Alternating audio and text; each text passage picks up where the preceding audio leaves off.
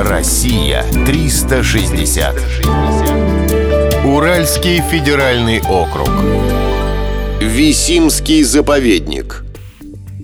Уральский писатель Мамин Сибиряк написал более десятка романов. Среди самых известных «Приваловские миллионы», «Золото», «Горное гнездо». Все произведения изобилуют описанием красот уральской природы. Автор не придумал их, он просто списал их с натуры. Дмитрий Мамин-Сибиряк родился в поселке Висим, неподалеку от Нижнего Тагила.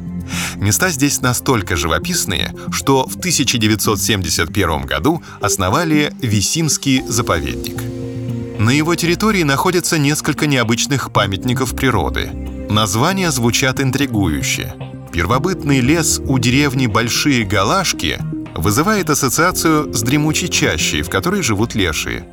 Болото Шайтанское пугает чертями. Старик Камень заставляет подумать о колдовстве, способном превратить человека в огромный валун. На самом деле все не так страшно. Гора Старик Камень является самой высокой вершиной веселых гор. Добраться до нее можно пешком, на велосипеде или снегоходе. Сверху открывается великолепная панорама. Сюда наведываются даже искатели сокровищ. Когда-то на вершине горы Манси устроили место для жертвоприношений.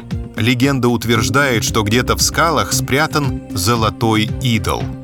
Подробный рассказ о достопримечательностях заповедника можно услышать в местном музее природы. На специально оборудованной обзорной площадке посетители как бы попадают внутрь заповедного леса.